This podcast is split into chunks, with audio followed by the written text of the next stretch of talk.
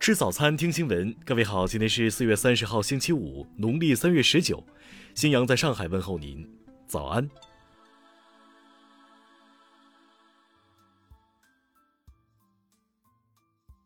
首先来关注头条消息。二十九号下午，国防部举行例行记者会，国防部新闻发言人吴谦大校答记者问。辽宁舰航母编队日前在台湾周边海域进行训练，有记者提问：对航母编队而言，类似的训练活动今后是否会常态化组织？吴谦表示，辽宁舰航母编队近日在台湾周边海域和南海相关海域进行例行训练，旨在检验武器装备性能，提升部队履行使命任务的能力水平。我想说的是，航母不是宅男，远航必是常态。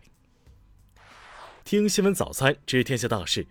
二十九号十一点左右，搭载空间站天河核心舱的长征五号 B 遥二运载火箭点火升空，发射任务圆满成功。国防部新闻发言人吴谦昨天在例行记者会上表示，近日，辽宁舰航母编队在有关海域开展正常演训活动期间，美马斯廷号驱逐舰持续近距离侦察，性质十分恶劣，中国海军舰艇对美舰予以警告驱离。反食品浪费法表决通过，自公布之日起施行。其中规定，点餐浪费可收厨余垃圾处理费，商家误导诱导消费者超量点餐，最高可罚一万元。从昨天十九点起，瑞丽市原高风险地区调整为中风险，目前全国疫情高风险区已清零。交通运输部昨天披露，五一假期预计全国客运量将达二点六五亿人次。比二零二零年同期上升百分之一百二十点一。最高检发布通报，五月起到十二月，在全国检察机关开展专项行动，重点围绕未成年人保护突出问题，依法开展监督。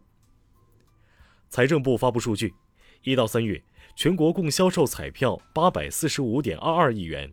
报告指出，受疫情政策调整等因素影响，彩票销量同比数据不具有可比性，暂不做统计。中国国家林业和草原局昨天发布数据，今年一季度，全国共发生森林火灾三百九十八起，因灾死亡九人。下面来关注国际方面。据 NHK 报道，当地时间二十八号，日本原子能管制委员会批准了东电就福岛第二核电站制定的核反应堆废堆计划。俄罗斯外交部发言人扎哈罗娃昨天表示，由于欧盟的原因。欧盟和俄罗斯的关系处于最低点。截至昨天，印度累计新冠确诊病例超过一千八百万例，当天新增确诊近三十八万例，死亡三千六百四十五人，再次刷新全球单日新高。欧盟委员会发布声明称，防止网络恐怖主义内容传播的新规正式通过，规定要求网络平台需在接到警报后一小时内删除恐怖主义内容。美国总统拜登二十八号发表首次演讲，身后副总统哈里斯和众议院议长佩洛西两名女性就座，是美国历史首次。拜登宣布新税改方案，拟将美国富裕阶层工资税和资本利得税实际最高税率均提升至百分之四十三点四。分析人士认为，该方案在国会获得通过的前景渺茫。著名国际学术期刊《自然》最新发表论文显示。过去二十年的全球冰川质量损失一直在加速，平均每年累计损失两千六百七十亿吨，占观测到的海平面上升的百分之二十一。三年前，七十七岁的日本富豪野崎幸助身亡，近日其妻子二十五岁的须藤早贵因涉嫌毒杀他被捕。命案发生时，两人结婚仅三个月。下面来关注社会民生。中南财经政法大学通报。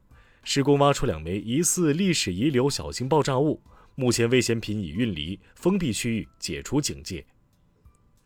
就演员郑爽涉嫌获取极高片酬和偷逃税一事，中国视协发文称，对于没有艺德的艺人，社会绝不会为其提供发声露脸的机会。两名网友相约自杀，结果一人死亡后，令人姚某反悔。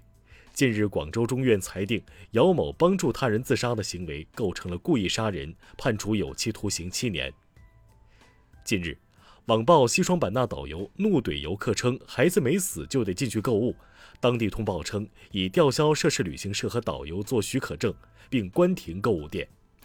一网约车司机发布视频称，有乘客遗落婴儿在车上。二十八号，该司机承认实为乘客临时下车委托照看，事后受到家长投诉，已发视频道歉澄清。下面来关注文化体育。前国脚张恩华突发疾病去世，享年四十八岁。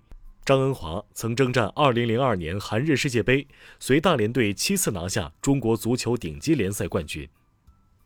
CBA 总决赛第二场，辽宁队加时一百零二比九十八击败广东队，两队总比分扳平。中超第二轮继续进行，申花队三比一击败武汉队，获得两连胜。中国曲协昨天发布倡议书。坚决抵制相声界封建行帮陋习，抵制恶俗粗劣表演。以上就是今天新闻早餐的全部内容。如果您觉得节目不错，请点击再看按钮。咱们明天不见不散。